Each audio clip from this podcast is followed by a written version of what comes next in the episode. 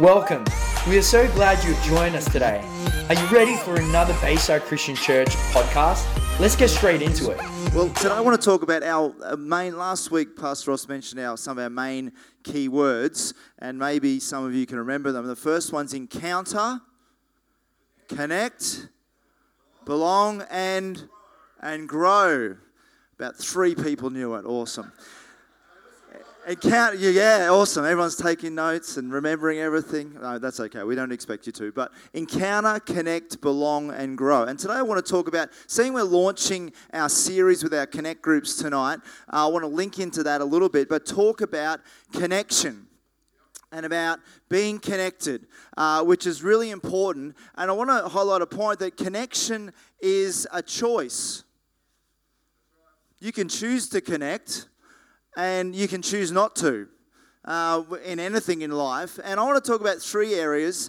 Uh, and the three areas are connection with God, connection with other believers, like we're doing right now on a Sunday morning, and we do in other ways as well, and connection with those that don't yet believe in Jesus. Uh, all three are very important. And uh, the best model of those three things is Jesus. So I'm going to talk about how Jesus modeled those three things this morning and how it helps us to do those three things. So the first one is connection with God. And I want to uh, read, I, I, saw a bit of an article a little while ago um, by a guy called David Mathis, and he um, had a quote, I think it's going to go up on the screen in a moment, and uh, which is a startling quote, but it says, this is by Pascal, and it says, all of humanity's problems stem from man's inability to sit quietly in a room alone. That was 400 years ago. Um, and you sort of go, oh, that's a bit over the top. And this, this is what this man says about this. He says, a sweeping claim, but it might just be the kind of overstatement we need today to be awakened from our relentless stream of distractions and diversions. How hauntingly true might it be that we are unable to sit quietly? Can you do that? If I, if I asked you for put everything down for a moment your phones, your, everything you're fiddling with in your hands, your feet that are moving, hands that are moving, and said, Let's stay still for one minute and not say anything. Some of you could do it. Some of you are like, I need my phone. Where's my phone? I need my phone. I need to grab. I need a pen. Where's my Bible? And so sometimes we can be good at that. Sometimes some of us, especially I would say more of our younger generation, uh, would struggle to do that. I know some kids that if I asked to do that, they would not make one. They would make 20, no, wouldn't make 20 seconds probably. And, uh, and so they would be like, I need to be doing something. I can't sit still. And so 400 years after Pascal, life may be as hurried and anxious as it has ever been. The com- uh, competition for our attention is ruthless. We not only hear uh, one disturbing siren call, ambulances and fire trucks, we're hearing that a lot in our city all the time, call one after another, but an endless cacophony of voices barrage us all at once. And yet, long before Pascal, Jesus himself modeled for us the very kind of habits and rhythms of life we need in every, in any age.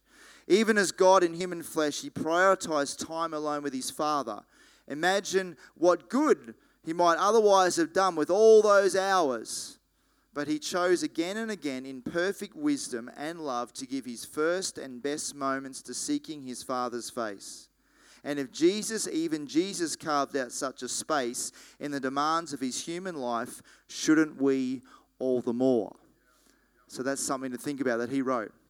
So our Christian life uh, isn't meant to be lived solely alone with God, right? And it's not meant to be lived only in community with other believers or other people.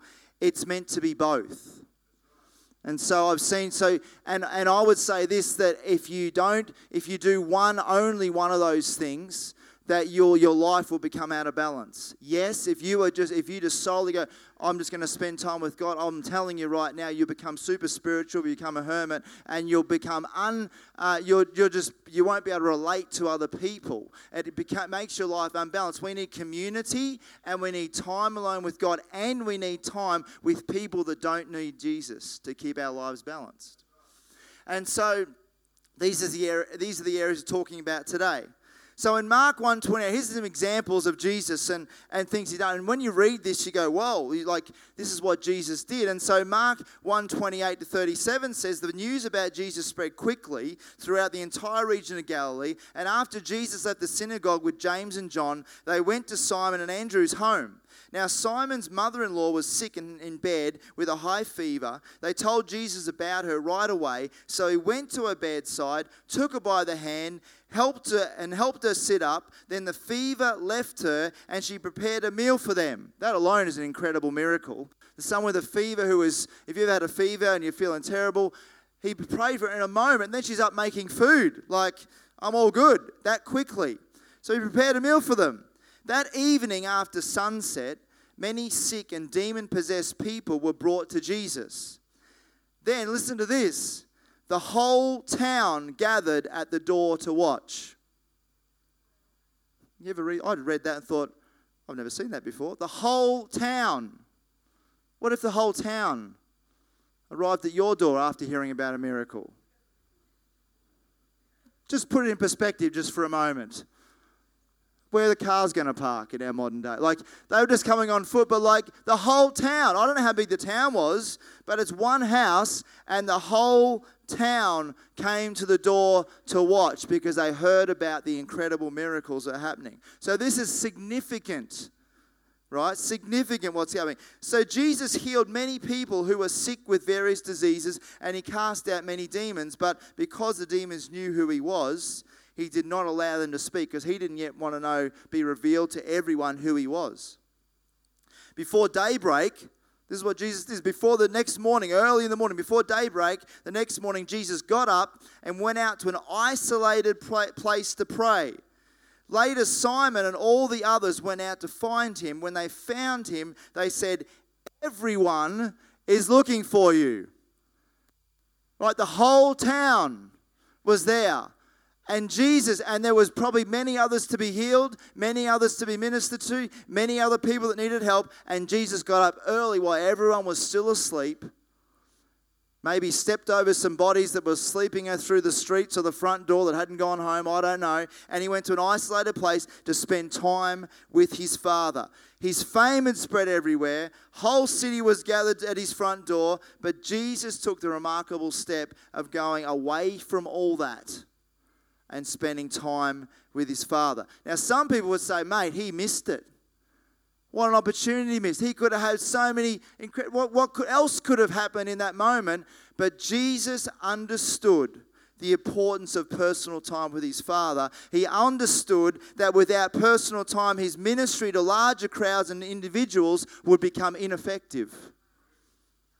And he was totally okay with walking away from all that because he said, I need time with my father now because this is going to happen a lot. And he understood that, that suddenly that I had to, whether he changed his plans or he said, no, I need to move away. And even though there was all these people, he was okay with leaving that crowd, leaving all those opportunities because he knew that would come in the future. But spending time with his father was the most important thing in that moment.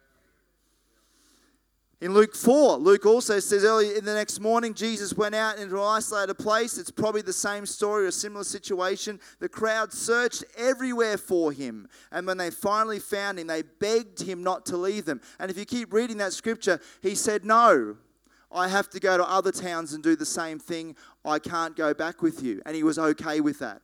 We go, Oh, but Jesus, there's all these, there's all these needs, all that stuff. No, he was okay with leaving it. He went away, spent time with his father. Also, and obviously, after spending time with his father, he, he thought, I, I have to keep moving on. He understood where he needed to go next. And that was okay. Luke 5:16 also says but Jesus often withdrew to the wilderness for prayer. So it wasn't something that happened occasionally. Jesus did this all the time. Other verses say he, all night he went up onto a mountain and prayed. So he often went and spent time with his father. Also, Matthew. It says in four, uh, Matthew 14, 13, and 14, as soon as Jesus heard the news, as John the Baptist had died, he left in a boat to a remote area to be alone. But the crowds heard where he was headed and followed on foot from many towns. So now we've got not just one town, We've got many towns trying to find Jesus. Jesus saw the huge crowd as he stepped from the boat. Remember, he's going off to spend time alone. And he had compassion on them and healed their sick. This time, Jesus saw, had such great compassion and saw the crowds that even though he knew he needed some time alone, John the Baptist had died, he was probably feeling a bit shaken with that. But at this time he decided, no, I'm gonna, I'm gonna come and minister. And so he ministers all day to these people thousands of them. Then, then it's also the story of the feeding of the 5,000 comes into that. And then, and then after all that stuff happens, many people heal and he speaks to people. And then it says at the end of Matthew 14 23, it says, And after sending them home, after being going all day long, he went up into the hills by himself to pray. Night fell, and he was there alone. So Jesus understood the importance of connecting with his Father and that he couldn't do what he was doing without doing that. And how can we ever think that we can do things that we need to do for God or in life or get through life and do all the things we want to do without doing the same thing? Because when you get tired and worn out, it's usually because something's out of balance. You know, we, you get tired, and, and but when you get weary or when you get, you know, too tired or things are just out of whack, it's usually, usually because either haven't, haven't been spending enough time with the Father or you haven't been stopping or you've been trying to do something that's maybe not exactly your gift and, and you can wear yourself out, something gets out of balance. And Jesus understood that and he was okay with saying no. No, not now even though there was crippled and, and people that are sick, and we've gone, oh, but all those people, and he has the power to do it. But he said no. Because he said, if we're going to make this through these next three and a half years or whatever it is, that I need this time with my Father to do what he's called me to do. And so, Mark, Luke, and Matthew all record Jesus spending time alone with the Father. It says he prayed it says he refers to Jesus fasted, and he also would have recited the Old Testament. Now, he didn't have a physical Bible. He, he, he, he memorized the first five books of the Bible. When he grew up, that's what they did. He, he, he would have memorized them. Good luck with that. I haven't memorized the first good five, uh, five books of the Bible, but uh, people have and still do this day. And the, he understood it. So he would recite the Word of God, the Old Testament, and he would have known it. He didn't have a written copy to carry around. There were some copies in the temple and scrolls in the temple, but they weren't something that people had personally. That's why people would go to the temple to hear the reading of the scrolls in the Old Testament, and they would he- understand it, and remember it, and they'd pass it on to their the stories to their family and their children. That's the only way it ever happened. And so easily today, we take the Bible for granted. We don't realize how valuable it is. Do you realize that people died to translate the Bible you have in your hand? Because people thought it's te- you can't translate it, you shouldn't do that, can't translate another um, language. And so, not just a few people, but many, many people have died so that you could have a copy of that Bible. And now we've got multiple copies, as many as we want. It's so easy to have it, and we just go, oh, yeah, this is it's a book, I can get it so easily, but it was never, ever like that. There's, there's even today, there's, I've heard stories of missionaries say that there's places in the world where, you're not, where it's illegal to have a Bible and they smuggle a Bible in. And even today, this is very recent, they, they, they will tear out a page and they'll share it with a family, and someone else will tear another page and they'll share, and they'll make a copy of it. And that one page is all they've got of the Word of God. And they take one Bible and they spread it around the whole town, the whole to all these, just so they can read something of the Word of God. And out of that one page, God has spoken to people and they get saved and they meet Jesus and they have a personal relationship with Him. Because they are so valuable, they're trying to, they say, this is so precious that they make, and they'll make one copy of that page and so they can share it with someone else. And then we've got, we take it so for granted. This is the living Word of God. The life, the power of God. It's the word of Jesus. It's Jesus' words to us, and we should never, ever take it for granted. But when we make we need to make time to pray, to read the word of God, to value it, to make time to fast. And if you regularly do that, you can fast food or fast something else. But Jesus did all these things and he modeled these things to the disciples. So the first thing was that the first point is connecting with God. So we need to do that. The second one is connecting with other believers. And so Jesus did, you know, connect with his Father, but then he also connected with large groups of people, as we've just heard. And he did this, and I'm going to share one of those in a moment. Large groups of people. He connected with his uh, apostles, his disciples in smaller groups. Sometimes he connected with one on one with Nicodemus and other people. Sometimes it was two or three people. And so Jesus met people in different sized groups and connected with other believers. And one of the most amazing uh, times when he did this was the Sermon on the Mount. And I'm not going to read the scripture to you, but I'm just going to read the headings of what Jesus talked about. And actually, in the chosen tonight, you will see this scene. The Sermon on the Mount is the first. Uh, is the first uh, episode of series three and what he talks about. And so we see this amazing thing happen with, you know, hundreds, thousands of people. I don't know how many exact number were there at this time, but they're on the side of a hill. And Jesus taught about giving to the needy, but don't be showy about it. He talked about prayer and fasting and about praying in private, just like we just mentioned then. He talked about money and possessions. He talked about not judging others. He talked about effective prayer. He talked about the golden rule and the narrow gate that leads to eternal life. He talked about the tree and its fruit, that we should be a tree of, like, with next to living water, and then a good tree will bear good fruit and a bad tree will bear good, uh, bad fruit. And he talked about being true disciples and what that means. And he talked about building on a solid foundation. It's two chapters long of him standing and teaching to all these people, connecting with other believers. And as believers, it's so important that we gather together. That we're gathered together this morning. This is so significant that we gather together. It's, it's great to have one on one time with God, but we also need to gather together corporately. There's something happens when we gather together corporately that's different to just you, you and God. There's a different dynamic that happens. In Hebrews 10 24, it says that let us think of ways to motivate one another to acts of love and good works. And let us not neglect our meeting together as some people do, but encourage one another, especially now that the day of his return is drawing near. So it says, don't neglect gathering like this. Don't neglect gathering together in, a, in the large group, in the small group. Don't, don't neglect gathering together. It says to motivate one another to acts of love and good works. It says to encourage one another. And so it's important that when we gather together, because there's a dynamic that happens, a dynamic that's different to other dynamics. When we're in one place with one purpose and one intent.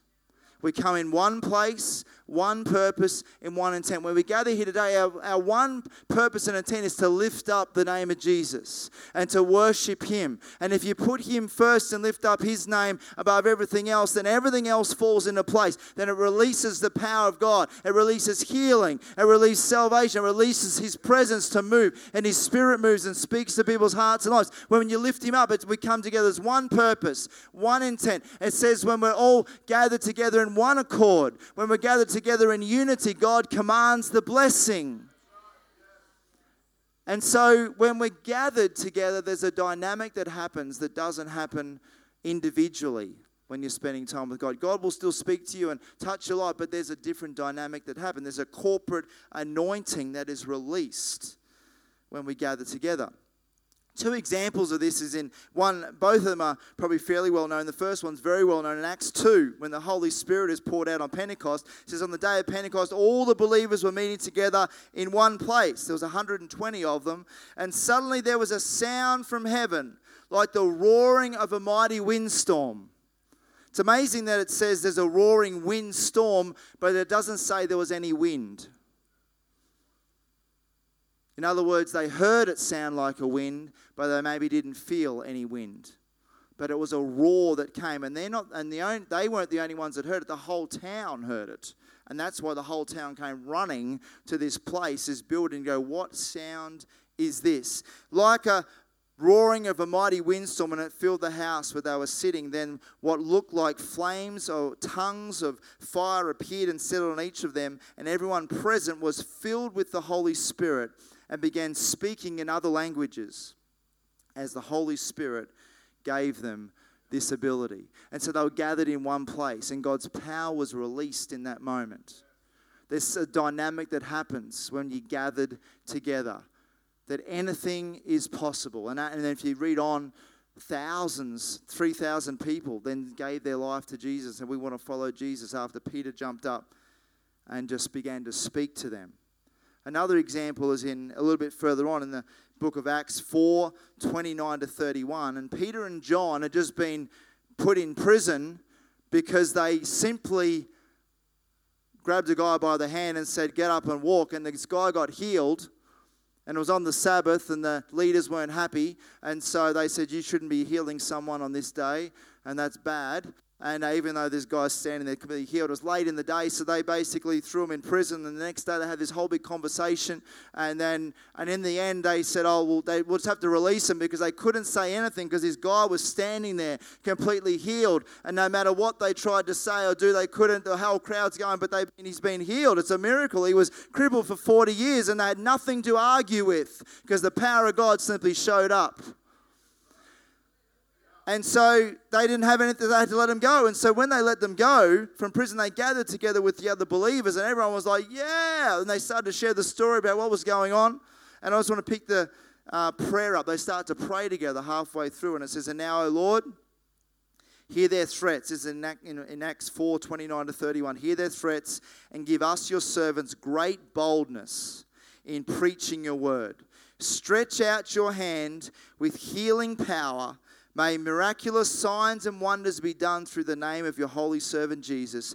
After this prayer, the meeting place shook and they were filled with the Holy Spirit. These are the same people that filled the Holy Spirit earlier. You can be filled again and again and again. Like Jesus kept had to go and spend time with the Father, he was being filled and refilled with the Holy Spirit. He was being filled up because he was giving out. In the same way, we need to be constantly filled and we constantly giving out. You need to be filled and refilled with the Holy Spirit because it's not, not once as when you give out, it's like, oh, my tank's a bit empty. I need to spend time with the Father. I need to go in God's presence corporately with everybody and be filled again with the the Holy Spirit. And they were filled with the Holy Spirit. Then they preached the word of God with boldness.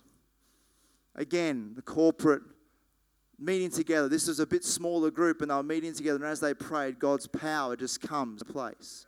There's a dynamic that happens. Don't ever don't ever, you know, think, oh, I need, I don't, if I miss church, it's all right. You know, we need to be, don't make it regular habit to be in church because you never know God, what God will do in this place. That God does a dynamic that you can't have alone or, or somewhere else. It's just like, it's just a dynamic that happens when we meet together. When the church gathers, there's power that is released. The other place we gather is small groups, and that's what we're launching tonight, a series we're doing. And small groups is so important as well. It's, an, it's a slightly different dynamic again. We're gathering together, but in a smaller group of people, it's a different dynamic to this larger gathering on a Sunday. It's a place to learn about and discuss the Word of God, the Bible together. It's a place to build deeper friendships that you can't build on a Sunday. And so you can get to know people so much on a Sunday, and we have morning tea afterwards and get together and meet someone or whatever. But when you're part of a smaller group and you're connecting with 10 or 12 or up to 15 people, you actually get to know someone a whole lot more and you have more time to spend together, which is so important. That's part of the church. That's where a community of people. It's all a connection and, and friendships is all part of worshiping Jesus. It's all connected. It's just as important. And so when we're part of a small group, we're able to do this. That's why we're always saying if you want to join a small group, if you want to you know, join the men's shed or whatever it may be, one of the women's groups or one of our connect groups that meet on different nights, there's so many different areas to join. It's because we want, it's not just being part of something, it's about being you growing and connecting with other people. It helps you to grow, it helps you get connected. The other thing it does is a place to care for others and be cared for. And you know, because the reality is, if we, because in, you know, maybe in the past, or maybe you've been in a smaller church that said, well, if they're just the pastors and the leaders, that they just got to care for everyone and we'll just attend church. Well, if we stick with that model, you'll have a whole lot of burnout pastors and main leaders in your church, and the church won't grow too much at all. And the other thing about that is that it's not even biblical um, when you read the scripture, but also it's it's ripping you guys off. Because do you know one of the best ways to grow is when you help and care for other people? one of the best ways for you to grow into maturity as the scripture says in a moment, is to actually grow and help and be a part of a church, every part doing its work. And so if we if we go, no, it's okay, we've got a team, we're just gonna we'll handle all this stuff and you guys just attend and that's fine. It's actually we'd be ripping you guys off because you'd be like going, Oh yeah, I go along, but I don't really feel like I'm doing much. I don't really feel like I'm a part of that. And you kind of, your growth kind of just sits there. And you kind of grow a bit stagnant. And you go, oh, ah, after I go, I don't even know why I go anymore. I kind of go there, don't feel like I'm needed, or you know, I meet a few people, but and but that's not the way it's meant to be. Every part needs to be doing its work. In Ephesians 4:16, it, it, it talks about this. It says he makes the whole body fit together perfectly, as each part does its own special work. It helps the other parts to grow so that the whole body is healthy and growing and full of love. And so every part, now some people will do more than others, and that's fine. You say, but every part does its work.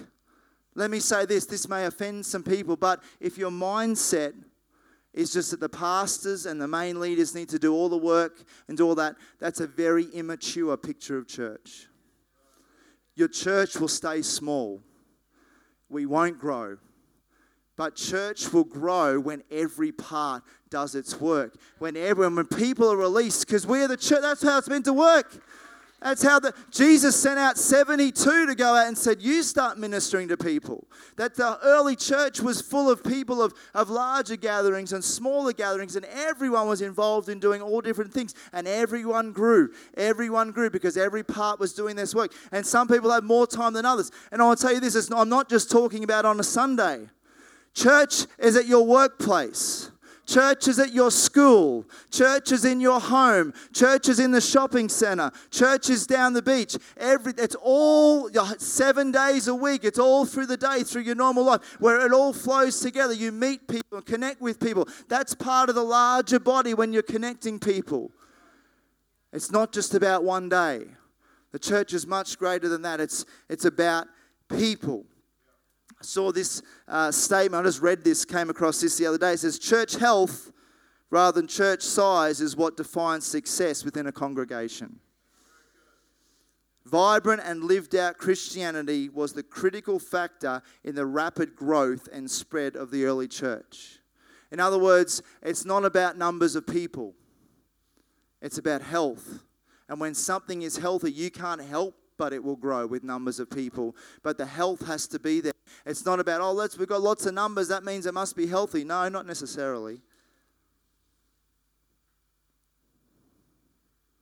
We need to be healthy we need to connect with others and our connect groups. So as we launch them tonight, and as people are, and if you haven't joined a connect group and you want to, uh, out in our welcome area today, uh, there's a form you can grab one of our normal forms and just tick, tick, uh, tick, connect groups. We've got people this week that are wanting to join groups, and we've been connecting them all week. Uh, there's room in all our groups, so if you would love to join a group and uh, start this series we're going to launch tonight, and just get connected with people. There's many different groups meeting on different days. It's so vital and I'd encourage you if you're saying, well, what, what could I do? You might have some gifts and abilities. You want to serve in one area. You might have a lot of time, or you might have hardly any time. I know there's some very busy people in our church. We have teachers and doctors and professionals and, and all those. And you have go, I've only got limited time. That's okay. You can just do, you just do your bit. Just do your little bit to stay connected and, and to speak in life. One word of encouragement to one person one, in, in one week can be all that matters to that person one encounter, one moment.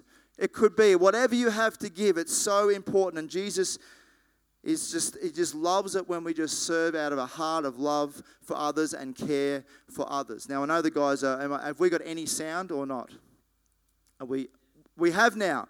Amazing. That means I can show you a video I'm going to show at the end. Okay, so third point, and now oh, this is one of my favorite points, is connecting with, his, with those that don't yet believe.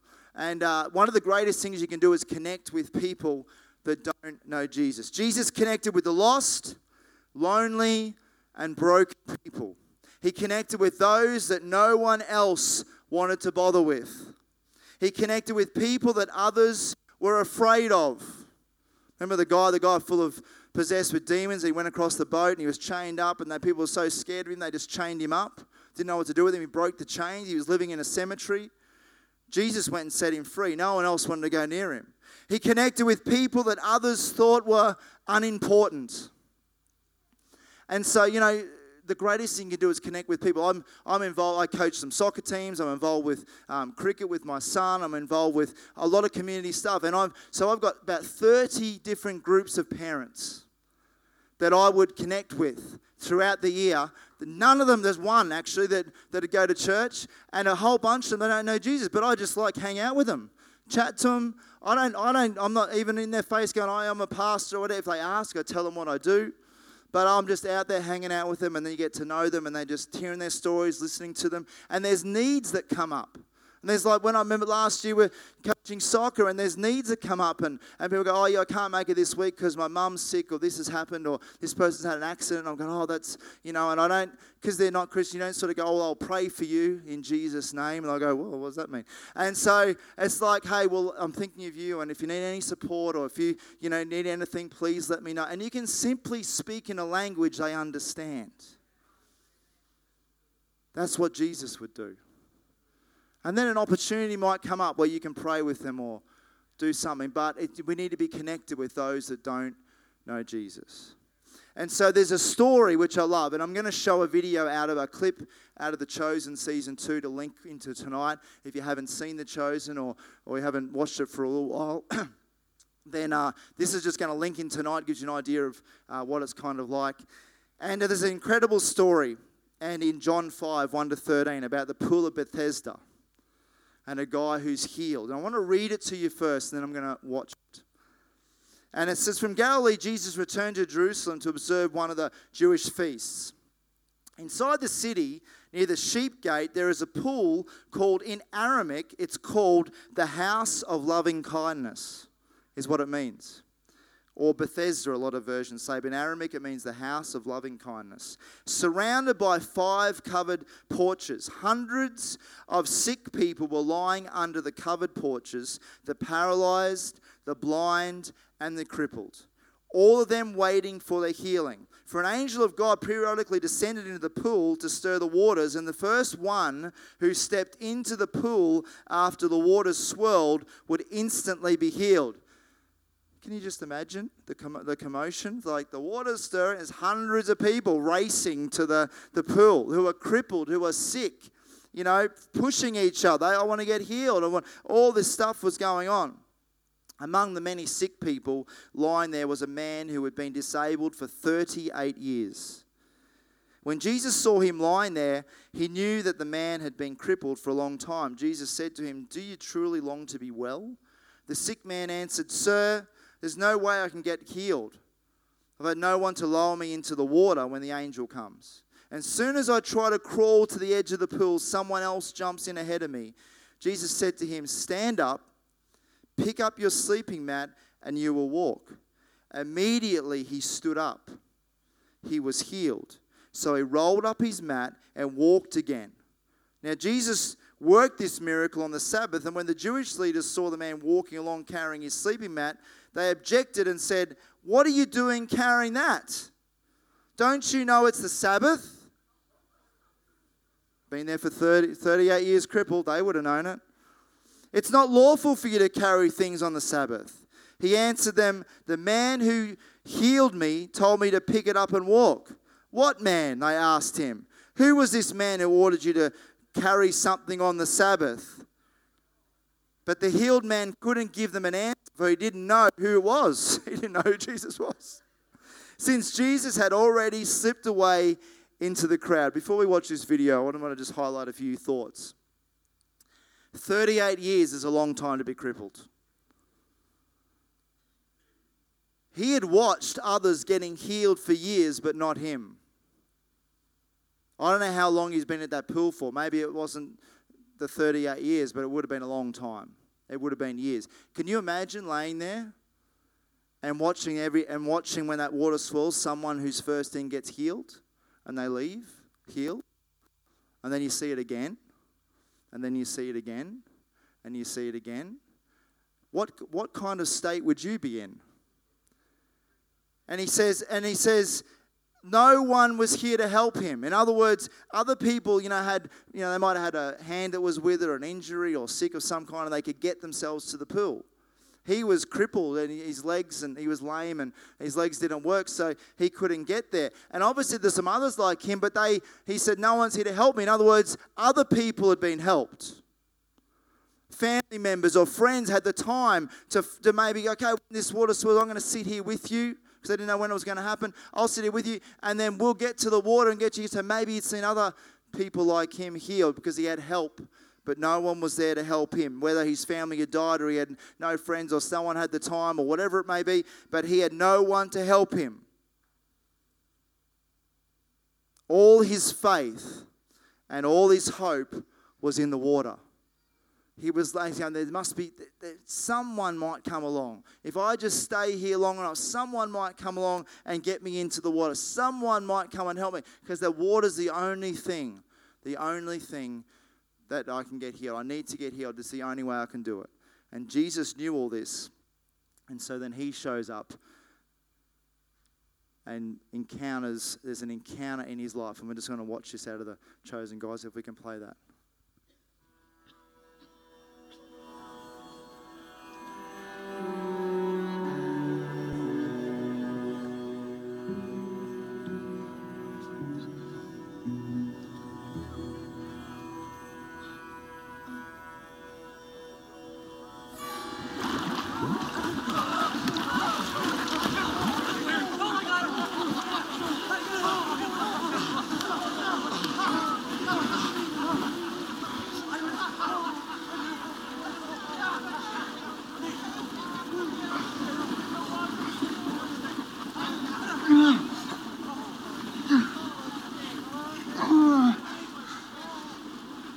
Okay, Jesse? Uh-huh. You're moving from the edge? There's no point. It was a dumb idea. You're not going to try anymore. No, Jesse. If you don't have any hope, then why are you still here?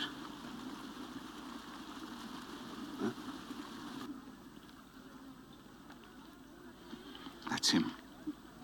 Who? Him. The one who's been here the longest. But doesn't belong. The sad one.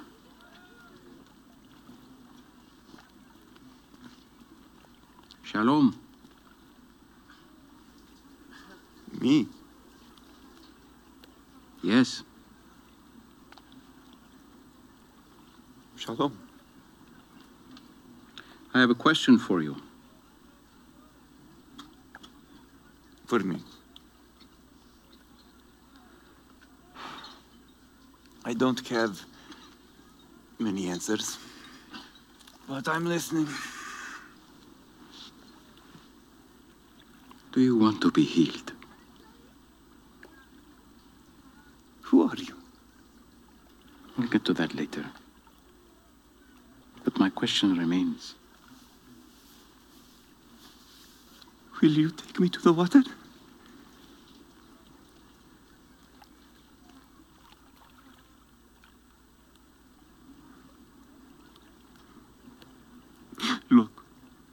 I'm having a really bad day. You've been having a bad day for a long time.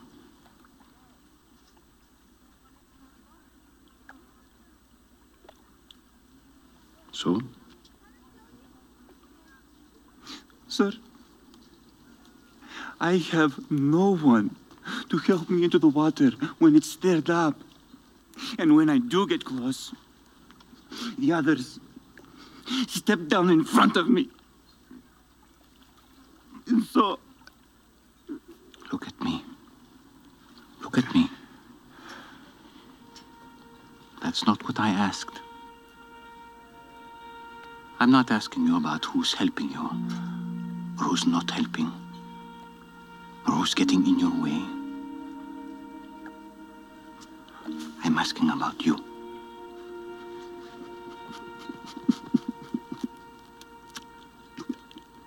I've tried.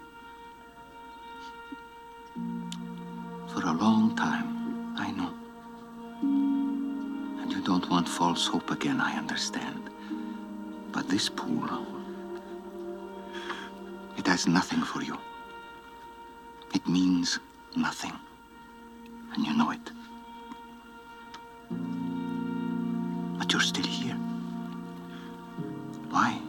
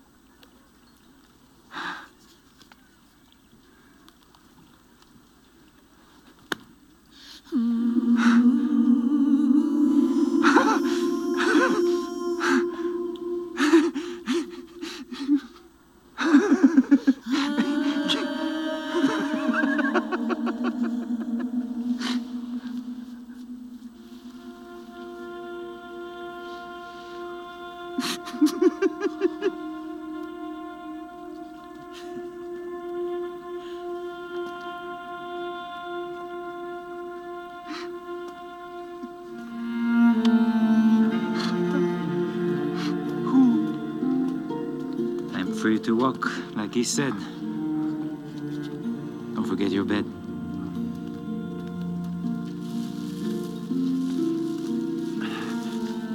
Why does this matter? Because you're not coming back here. That life is over. Everything changes now.